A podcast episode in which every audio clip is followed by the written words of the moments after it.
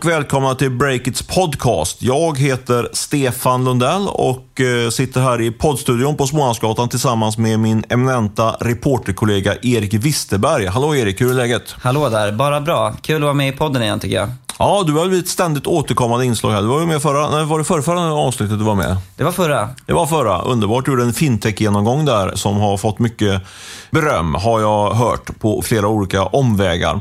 Du, eh, vi har faktiskt ett ovanligt späckat program här i podden, så det är väl lika bra att vi drar igång med vår ingress. Vi ska bland annat avslöja hur mycket Facebook eh, drar in i Sverige. Vi ska analysera också de senaste turerna i Klarna, berätta om hockeystjärnan som nu blivit en riktig superängel på den svenska techscenen.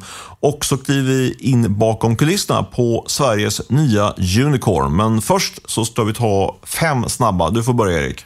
Ja, I måndags så kunde vi avslöja att Arbetsförmedlingens nya sajt, som kostat mer än 100 miljoner kronor, sågas av användarna.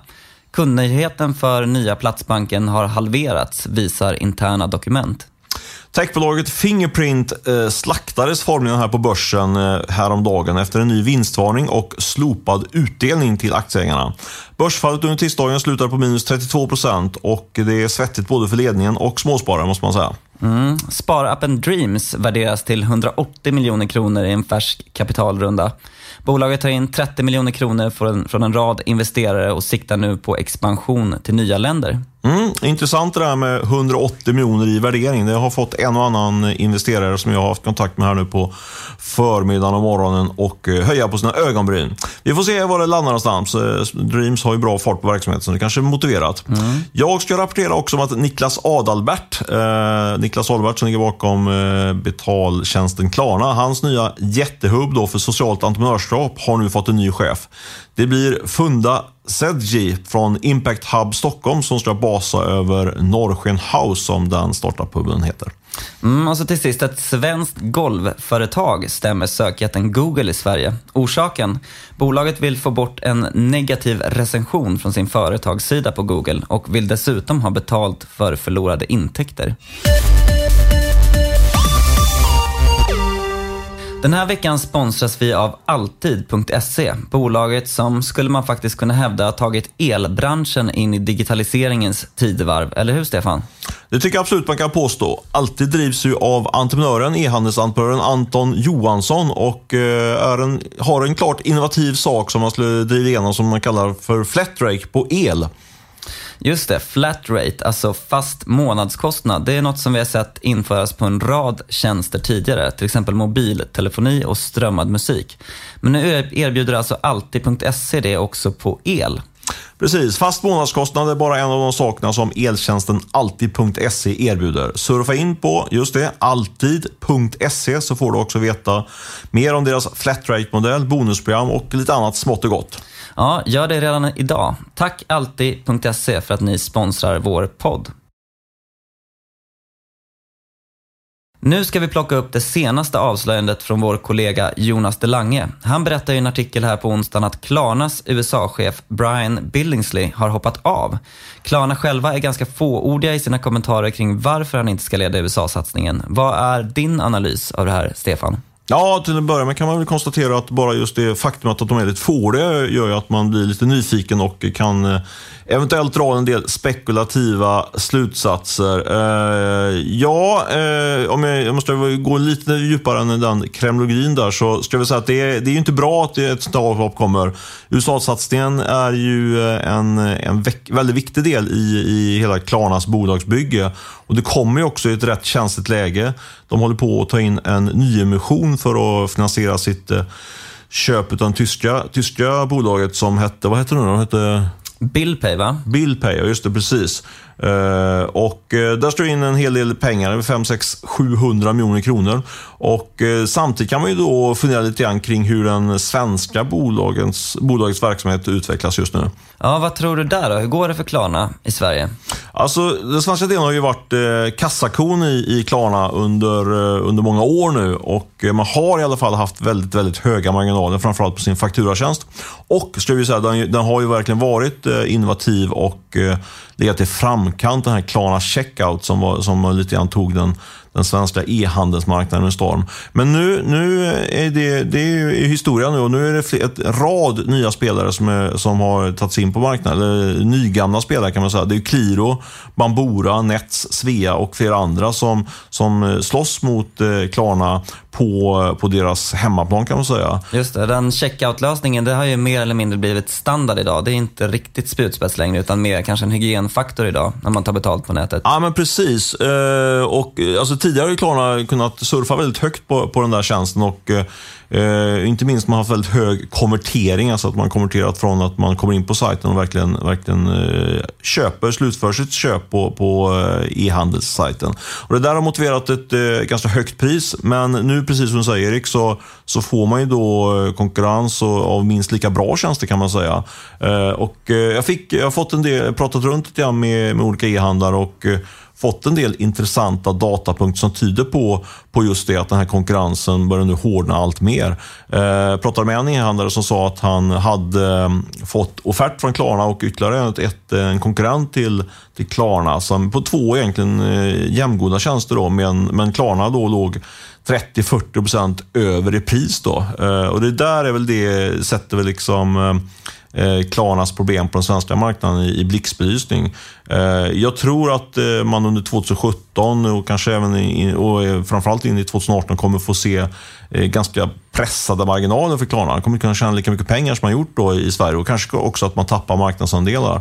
Eh, och det där är ju eh, inte så väldigt roliga nyheter samtidigt som USA-chefen hoppar av och man håller på och försöker plocka in en halv miljard i nyemission. Så det är ja, eh, en, en, tuff utmaning skulle jag säga för, för Klarna de närmaste månaderna här. Men nu men får man lägga till att det Sebastian Samokovic, grundaren och vdn där, har ju, har ju rätt ut uh, tuffa situationer för oss. Så det är inte så att det är direkt någon game over för Klarna. Men jag, tror att det, de går in i en, en rätt uh, tuff uh, period nu. Mm, det blir intressant att se när årsredovisningen dundrar in sen i sommar. Så får vi lusläsa den, få en del svar kanske. Ja, verkligen. Så har de ju sitt banktillstånd också som har legat inne hos Finansinspektionen nu i över ett år.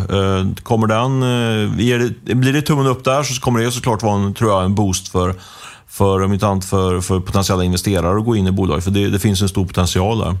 Du, eh, alltid kul att prata om Klarna, men nu ska vi prata om ett annat stort, ännu större faktiskt, eh, techbolag. Facebook. Eh, det har varit, eh, du har tittat lite närmare här på kring, kring eh, Facebook och hur mycket de egentligen drar in i pengar räknat i, på den svenska marknaden. Eh, vad, vad har du kommit fram till? Ja, jag skulle vilja säga att eh, jag har gjort den, i alla fall den bästa uppskattningen som gjorts hittills kring eh, Facebooks intäkter i Sverige. Så... Oj, det är inte så lite heller. Det är nog många som har försökt räkna på det där. Men du, du har kommit fram till en, en hård och rak summa, visst är det så? Mm, häng med nu då. Mm. Eh, Grundfaktan är väl det här att det är ingen som vet exakt hur mycket Facebook drar in i Sverige för de redovisar inga intäkter här, de betalar inte skatt här. Samtidigt så lägger svenska annonsörer stora pengar på Facebook-reklam och det här är pengar som tidigare har lagts i andra medier som digitala nyhetssajter, eh, TV och så vidare. Men jag har landat i min beräkning på att Facebook under 2016 sprängde miljardvallen i Sverige. De drog in drygt en miljard kronor på eh, att sälja reklam i Sverige helt enkelt. Oj, det är mycket pengar. Eh, kan man sätta det i relation till, eh, till eh, ja, några mediebolag och liknande? Liksom, vad, vad ligger man i? Vilken härad ligger man? Är det som en, vadå, som GP? Eller nej, hur mycket drar man? Nej, mer. Ja, man kan ju säga att det, det, är ju mindre än vad Aftonbladet omsätter till exempel. Eh, men samtidigt så är ju Facebook ett bolag som knappt har några anställda här. Eh, de har ju knappt någon säljorganisation att prata om. Så att man kan se det på två sätt. Man kan se det som att det är extremt mycket för, och ger ju väldiga marginaler såklart för ett bolag som Facebook att kunna sälja reklam för eh, en miljard med vänsterhanden så. Mm.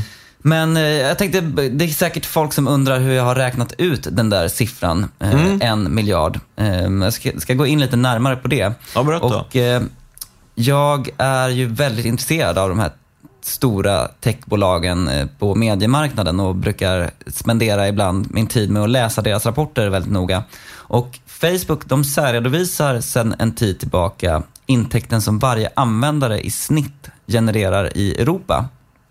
Eh, och det görs även för USA och för andra delar av världen. Och jag har i stort sett tagit den siffran och räknat upp den med det senaste antalet användare eh, i Sverige som är 5,9 miljoner. Och det ger då uppskattningen för handeln att de drog in eh, en miljard. Och den siffran låter för mig ganska rimlig om man jämför med till exempel Googles intäkter i Sverige. För den har du också uppskattat eh, kanske bäst i Sverige. Vad ligger den på ungefär? Ja, där har jag tagit hjälp av IRM som är den aktör som har bäst koll på det i Sverige. Som har en bra blick över hur mycket sökordsmarknadsföring eh, omsätter i Sverige. Och Googles marknadsandel andel av det är ungefär 94 procent. Så de brukar man landa på någonstans 4,5 miljarder kronor i Sverige, kanske lite mer. Men om vi går tillbaka till den här uträkningen på, på Facebook då, om jag ska ta på mig rollen som eh, äh, djävulens advokat eller hård redaktör. Då. Alltså, om det nu är så enkelt att räkna ut den där, varför är det ingen som gjort det tidigare? Är du säker på att det stämmer? Jag skulle inte ta gift på att det är exakt en miljard kronor, det vore nog dumt. Men eh, man kan väl peka på osäkerheten för att vara transparent här. Att vi vet ju inte säkert om Sverige är ett liksom, europeiskt snittland för Facebook. För den här uträkningen bygger ju på hur mycket du och jag som svensk Facebook-användare är värd över ett års tid. Man skulle kunna peka på att större länder där man kan liksom bryta ner målgrupperna bättre som Tyskland och Storbritannien skulle kunna dra upp det europeiska snittet. Men samtidigt finns det länder som med all sannolikhet ger mindre betalt för Facebook per användare. Ehm, så jag landar nog ändå i att man skulle kunna hävda att Sverige är ett ganska genomsnittligt land i Europa. Mm. Men jag tror en lika viktig orsak till varför vi inte har sett den här siffran tidigare är att folk generellt sett är ganska dåliga på att läsa rapporter. Många journalister tycker att Excel är tråkigt. Och den som vågar sig på att eh, liksom, räkna ut det här på egen hand och stå för det måste vara beredd att bli ganska ifrågasatt, vilket jag säkert kommer bli efter det här. Då.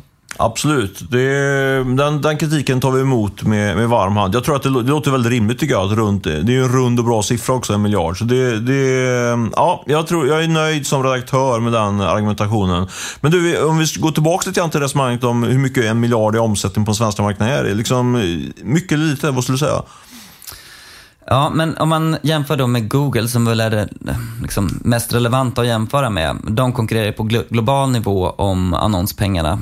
Dels mot varandra och dels med uppstickare som Snap, Snapchat eh, till exempel. Och om man tittar mot Google då så, så det enligt min beräkning så drar Facebook in ungefär en fjärdedel av vad Google gör i Sverige. Och den bilden stämmer ganska väl överens med hur det ser ut eh, mellan de här två bolagen på global nivå. Så att eh, ja, det finns ju potential för tillväxt för Facebook i Sverige och Europa generellt, får man ju lov att säga. Det är uppsidan i den här eh, beräkningen för att eh, med den penetration som Facebook har i Sverige så finns det ett enormt slagläge att öka intäkten per användare. Alternativt nedsida också för svenska medier. De, de har ju en miljard, skulle vi kunna gjort mycket journalistik för det här. För det är mycket det de bygger, mycket det de eh, kapitaliserar på får man väl säga om man ska vara lite kritisk mot den, mot den stora amerikanska jätten. Du, vad, vad hittar du mer då i, i din djupdykning i Facebooks eh, rapporter och annat? Ja, men den mest intressanta datapunkten som finns där är ju just den här otroliga skillnaden mellan eh, hur mycket de tjänar på användare i Nordamerika, alltså USA och Kanada, gentemot Europa och andra delar av världen. Eh, Facebook har 12 procent av sina användare i Nordamerika de här 12 procenten står för över hälften av Facebooks intäkter, så det är en enorm liksom, eh, diskrepans där. De europeiska användarna är i snitt värda en dryg fjärdedel jämfört med jänkarna. Men det låter ju lite märkligt. Alltså, varför är eh, amerikanerna värda mer än, än mig som svensk användare? Ja, men där tog jag hjälp av mina källor i medie och reklambranschen för att få ett svar på det. För jag blev faktiskt väldigt förvånad när jag såg att det var så stor skillnad. Mm. Och eh, jag har en liten buffé av förklaringar där som mm. man får väl liksom ta till sig i mån man tycker de är rimliga. Men en väldigt så konkret sak är ju säljorganisationen. Ehm, det säger sig självt att om man har aktiva säljare som är ute och hela tiden sjunger Facebooks lov och smörjer de stora annonsörerna, ehm, då kan man få in eh, mer intäkter. Och sen en mer teknisk aspekt är ju målgruppstänket där. Facebooks guld är att de vet ju i stort sett allt om eh, mig i alla fall, som har haft Facebook länge. Om de vill hitta journalister i Stockholm som gillar skateboardskor, då kan, de kan folk köpa den målgruppen. Problemet är att i Sverige blir sådana nischade målgrupper väldigt, väldigt små. Medan i USA, där kan man få fram nischade, liksom väldigt högoktaniga målgrupper som, som kan ge hög konvertering, som också blir stora. Och de går ut att ta väldigt bra betalt för. Samtidigt har också Facebook har alltid kört någon slags America First-doktrin. De lanserar de skarpaste nya annonsprodukterna där, de satsar alltid först på USA. Så att Facebook ligger mycket längre fram där i sitt erbjudande mot marknaden. Och den sista viktiga förklaringen är att det finns en högre konkurrens om utrymmet på Facebook. För även Facebook har ju någon slags begränsning i hur mycket reklam man kan sälja på, eh, på användarna. Och den konkurrensen är i alla fall enligt de som jag har pratat med betydligt högre i USA än i Sverige och Europa, vilket driver upp prisbilden där. Med stor potential för Mark Zuckerberg i Sverige kan man säga, summerar det för. Ja, Sverige och rest, resten av Europa och faktiskt resten av världen utanför USA. Om man liksom lyckas skruva upp den där eh, intäkten per användare med bara några dollar, det, det blir många, många miljarder för Facebook. Så att, eh, ja, Intressant genomgång det där. Det, det får, vi kommer ju såklart skriva, du Erik kommer ju skriva, skriva en eh, längre text om det här om, om man vill ha lite mer detaljer om eh, och fördjupning i det där ämnet. Mm, jag skriver, lägger ut den så sätter jag mig bakom tangenterna och är beredd att försvara mig på Twitter. Ja, det tror jag vi kan vara rätt lugna med. Ja, nu ska vi snacka lite mer om en av de största tech-transaktionerna som har gjorts på sena, senare tid då investmentbolaget Bure köpte 20% av svenska Yubico. Och du Stefan pekade ju ut Yubico ganska precis innan den här affären som Sveriges nästa unicorn. Vad säger du nu då? Står du fast vid ditt uttalande? Ja, det får man nog säga. Unicorn ska säga att det är alltså ett bolag som är värt minst en miljard dollar. Och eh, ja, det, det gör jag. Jag passar faktiskt på att eh, styra upp en intervju i samband med att jag gjorde, gjorde den, där, den där uppskattningen eh, av värdet på Unicorn med eh, med vdn för, för Yubico som heter Mattias Danielsson som har ett rätt intressant förflutet. Han var med och drog igång Tradera för ett antal år sedan tillsammans med Jonas Olander som sen drog igång Avito. Så han, det är liksom en liten, en liten, eh, och även Daniel Ek jobbar ju på Tradera. Så han sitter och har bra mycket kontakter i den svenska techvärlden, men ändå en liten doldis, Mattias Danielsson. Eh, jag var där eh, och hälsade på dem på Olof Palmes gata. Ett, sitter i, faktiskt i fackförbundet Metalls lokaler i Stockholm. Lite, Låter lite, lite grått. Hur såg det ut där inne? Ja, det var, de har precis flyttat från det, det stora techhuset där Klarna och King sitter, snett över gatan på Sveavägen. Eh, de var nyinflyttade och halvtomma lokaler, men de ska ju fylla upp hela de här lokalerna med eh, ännu mer programmerare. De kommer ju dubbla personalstyrkan. Eh, för det går ju som tåget för, för Yubico. Och ja, det, var ganska, det var rätt intressant också, för jag fick dessutom testa Testa produkten. Det är en liten brist jag har som, som ekonomireporter, att fokusera väldigt mycket på på siffrorna och kanske lite mindre på produkten som de facto genererar eh, resultatet av de här siffrorna. Mm, det... jag, jag, såg ju dig när du glad i hågen kom tillbaka därifrån med, med en nyckel i handen och skulle berätta för oss hur den funkade. Jag hade trott att, det, att den skulle ersätta lösenord, men så är det inte riktigt. Nej. Berätta nu. Ja, eh, just det. Nu sätter du mig på det hala här för att vi kan ge den korta och koncisa pitchen. Det var ganska roligt med, med eh, vdn. Han, han plockade in en en eh, tekniker för att förklara produkten på ett, mycket, på ett så uttömmande sätt som möjligt. Han ursäktade sig med att han var mer säljare än, än eh, tekniker, vilket kanske säger en del om komplexiteten på, på produkten. Men med det sagt så, så är det ju inte, det är, ingen, det är rocket science det som är i den, men man fattar ju värdet av produkten. För Det handlar helt enkelt om att man, det blir som ett ett extra säkerhetslås kan man säga. Man använder sig fortfarande av inlogg till exempel vid tjänster som Facebook eller Google, men sen så har man då den här USB-stickan som man sätter in som ett extra lås, vilket gör att det blir supersäkert och logga in på diverse eh, sajter runt om i världen. Okej, okay, så det går inte att logga in då utan den istoppad i datorn om jag fattar det Nej, men precis. Så den sitter där, eh, sitter där som ett, som ett eh, fysiskt extra lås för datorn. Mm. Men det var intressant att få, man fick, om vi ska gå tillbaka till liksom din ursprungsfråga kring unicorn eller inte unicorn, så, så, så blev jag nog faktiskt ännu mer håsad till bolaget efter att ha fått den här. Det brukar man i och för sig bli när man träffar vd för ett bolag, men, men ändå kan gav en del hårda datapunkter.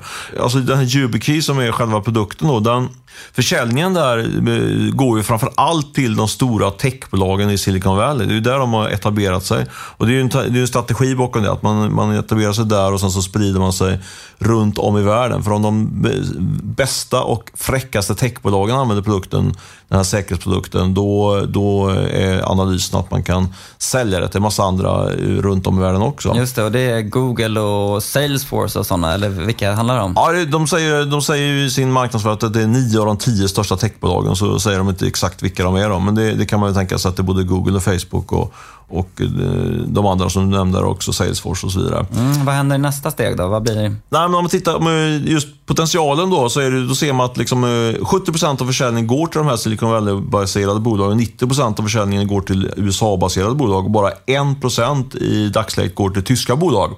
Eh, och det är ju det man, det är just den europeiska marknaden som man, som man nu ska försöka sluka härnäst. Då. Eh, och I en första våg så går man, kommer man att approchera eh, Eh, mer traditionella bolag, banker, eh, myndigheter och, och Eh, industribolag som har eh, ett behov av eh, den här tjänsten såklart. För det är, det är ju viktigt att ha en säkerhet när man loggar in i, i företagstjänster och liknande. Men också om man tittar, så bara där ser man en stor, väldigt stor potential för, för försäljningen. Eh, om man tänker siffran 1% Tyskland, 90% USA. Det är klart att den tyska marknaden är ju stor och även den europeiska marknaden som helhet borde finnas en stor potential på. Men sen är det också andra vågen. Det är ju sådana som du och jag, privatpersoner alltså. Där har man ju bara nosat i, i den, eh, på den marknaden. Så man tänker sig att man först tar företagsmarknaden och sen i nästa steg tar, tar eh, privatmarknaden då, som uppgår till ett antal miljarder. Det är egentligen alla, alla vi som använder datorer eh, och mobiler i någon, någon utsträckning, vilket är alla i stort sett. Så det, potentialen är ju enorm kort sagt. Mm, vi får se om vi går runt med YubiKeys i nyckelknippan i framtiden. Men du står alltså kvar vid din profetia att Yubico, det är Sveriges nästa unicorn? Ja, det gör jag faktiskt. Jag skulle vilja säga att jag har lite grann stärkt den uppfattningen också. Eh, och redan idag är bolaget värt eh, minst en miljard, förmodligen mer då skulle jag säga. Ja, spännande. Snappar upp något mer på ditt eh, besök ute i verkligheten? Ja, jag tyckte det var intressant eh, att höra, eller intressant, eh, skrämmande får man nästan säga, om, eh, om att även UBQ, UBQ har råkat ut för det här med de här arbetstillstånden som, som, som löper ut och sen så tvingas man Eh, Eh, hotas man av utvisning av utav flera av sina anställda. Han hade ett konkret case där som han berättade om eh, att han hade rekryterat en kille som, som, som hade, jag tror han var från något asiatiskt land. Minns faktiskt inte nu på rak arm vad det var för något eh, vilket land det var exakt. Men poängen var i alla fall att man hade, eh, hade betalt in eh, sjukförsäkring och pensionspengar i, eh, så, som det ska, så som det ska gå till. Men däremot hade fördelningen varit eh, felaktig mellan eh, sjukförsäkring och pension och det hade de ju snart rättat till snabbt också. Men, men de hade de facto betalat in lika mycket pengar som det skulle göras. Men ändå så hotas nu den här killen av utvisning från, från Sverige. Eh, och det intressanta med, med den här killen var att han, han var liksom en nyckelperson person som, som tack vare honom, att man har fått, in, fått honom till just den svenska delen av bolaget istället för den eh, Silicon Valley-baserade delen av bolaget. Så hade han, de har räknat ut att han har genererat momsintäkter på 20-50 miljoner kronor eh, på årsbasis. Så det säger lite grann om, om ja. Eh, hur det Ja, kan... det där är många som har drabbats av det problemet. Ja, verkligen. Du har ju varit inne, du har ju skrivit en hel del om, eh, om eh, de, här, de här problemen. Kan inte du bara uppdatera oss kort? Vad, vad, är, det som, eh, vad är det som gäller just nu?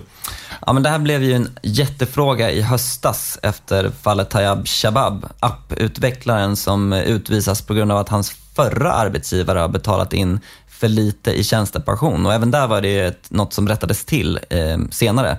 Men den dogmen som styr från, från Migrationsverket det är att även det minsta misstag som gör att någon inte får kollektivavtalsenliga villkor leder till utvisning. Det här är ju en lagstiftning som är till för att egentligen skydda arbetstagare i andra branscher, kanske inte superattraktiva programmerare och kodare.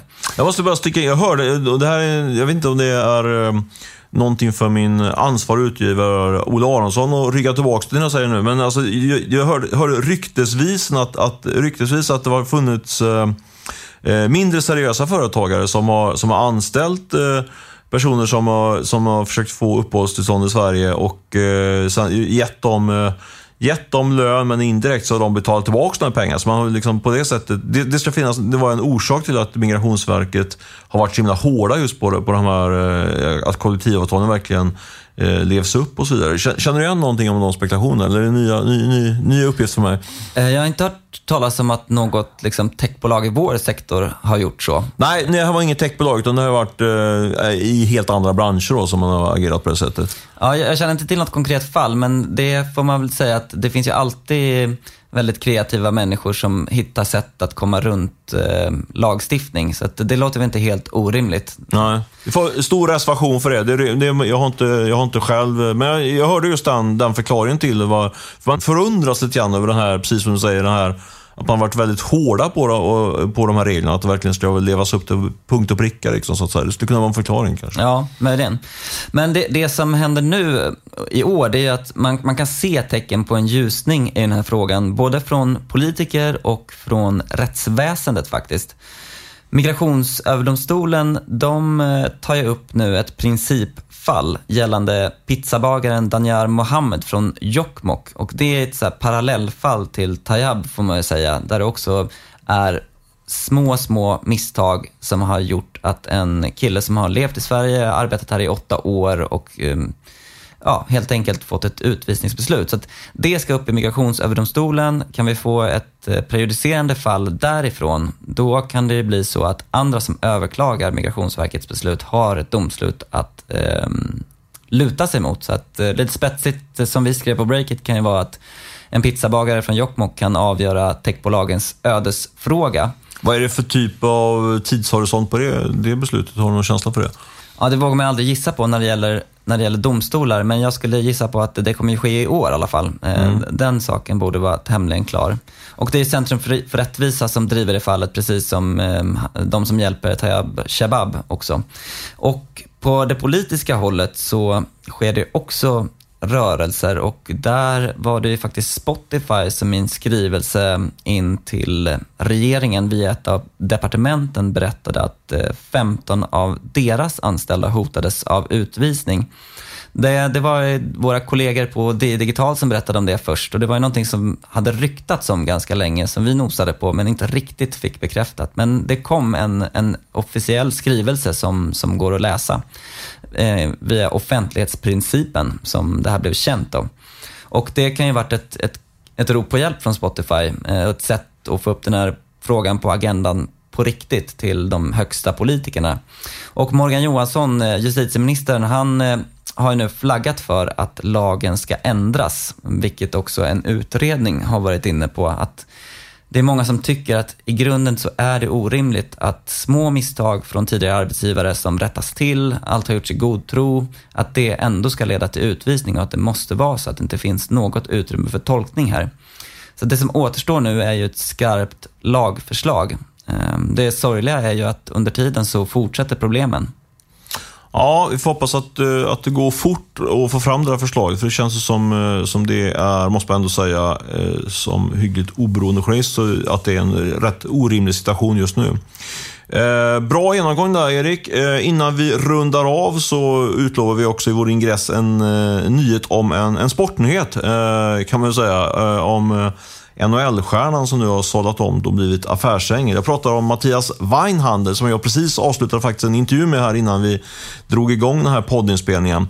Eh, en intervju som, som jag kommer att skriva förhoppningsvis inom kort här och publicera eh, en del av dagen, förmodligen i helgen. Eh, rätt spännande story faktiskt om Mattias Weinhandel. Han, eh, han eh, tvingas ju avsluta sin karriär i förtid på grund av att han åkt på flera allvarliga hjärnskakningar så han insåg att han var, kunde inte fortsätta med, med hockeyn. Har ju över 100 landskamper med Tre Kronor på, på meritlistan och spelat i NHL och Ryssland. Men nu har han svarat om och blivit eh, techinvesterare och eh, Mattias berättar för mig att han har gjort ett eh, tiotal investeringar så här långt och håller också på väldigt spännande på att sätta upp ett litet syndikat med eh, affärsänglar eh, som kommer investera just i techbolag. Så det ja, var, var, en intressant intervju som jag gärna eh, berättar mer om i min text där som förmodligen publiceras på lördag. Ja, men spännande. Nu ser man ju att allt fler eh, framgångsrika idrottsmän eh, tar den banan. Ja, men precis. En pionjär i det här sammanhanget var ju Stefan Edberg, en gammal tennisspelare. Han har ju varit väldigt aktiv som investerare och är en riktig, riktig aktienörd får man säga. Just det. Ja, men det ser vi fram emot. In och läs på lördag då, på breakit.se. Mm, det är bra, får man lite press på sig med en, deadline som är definitiv.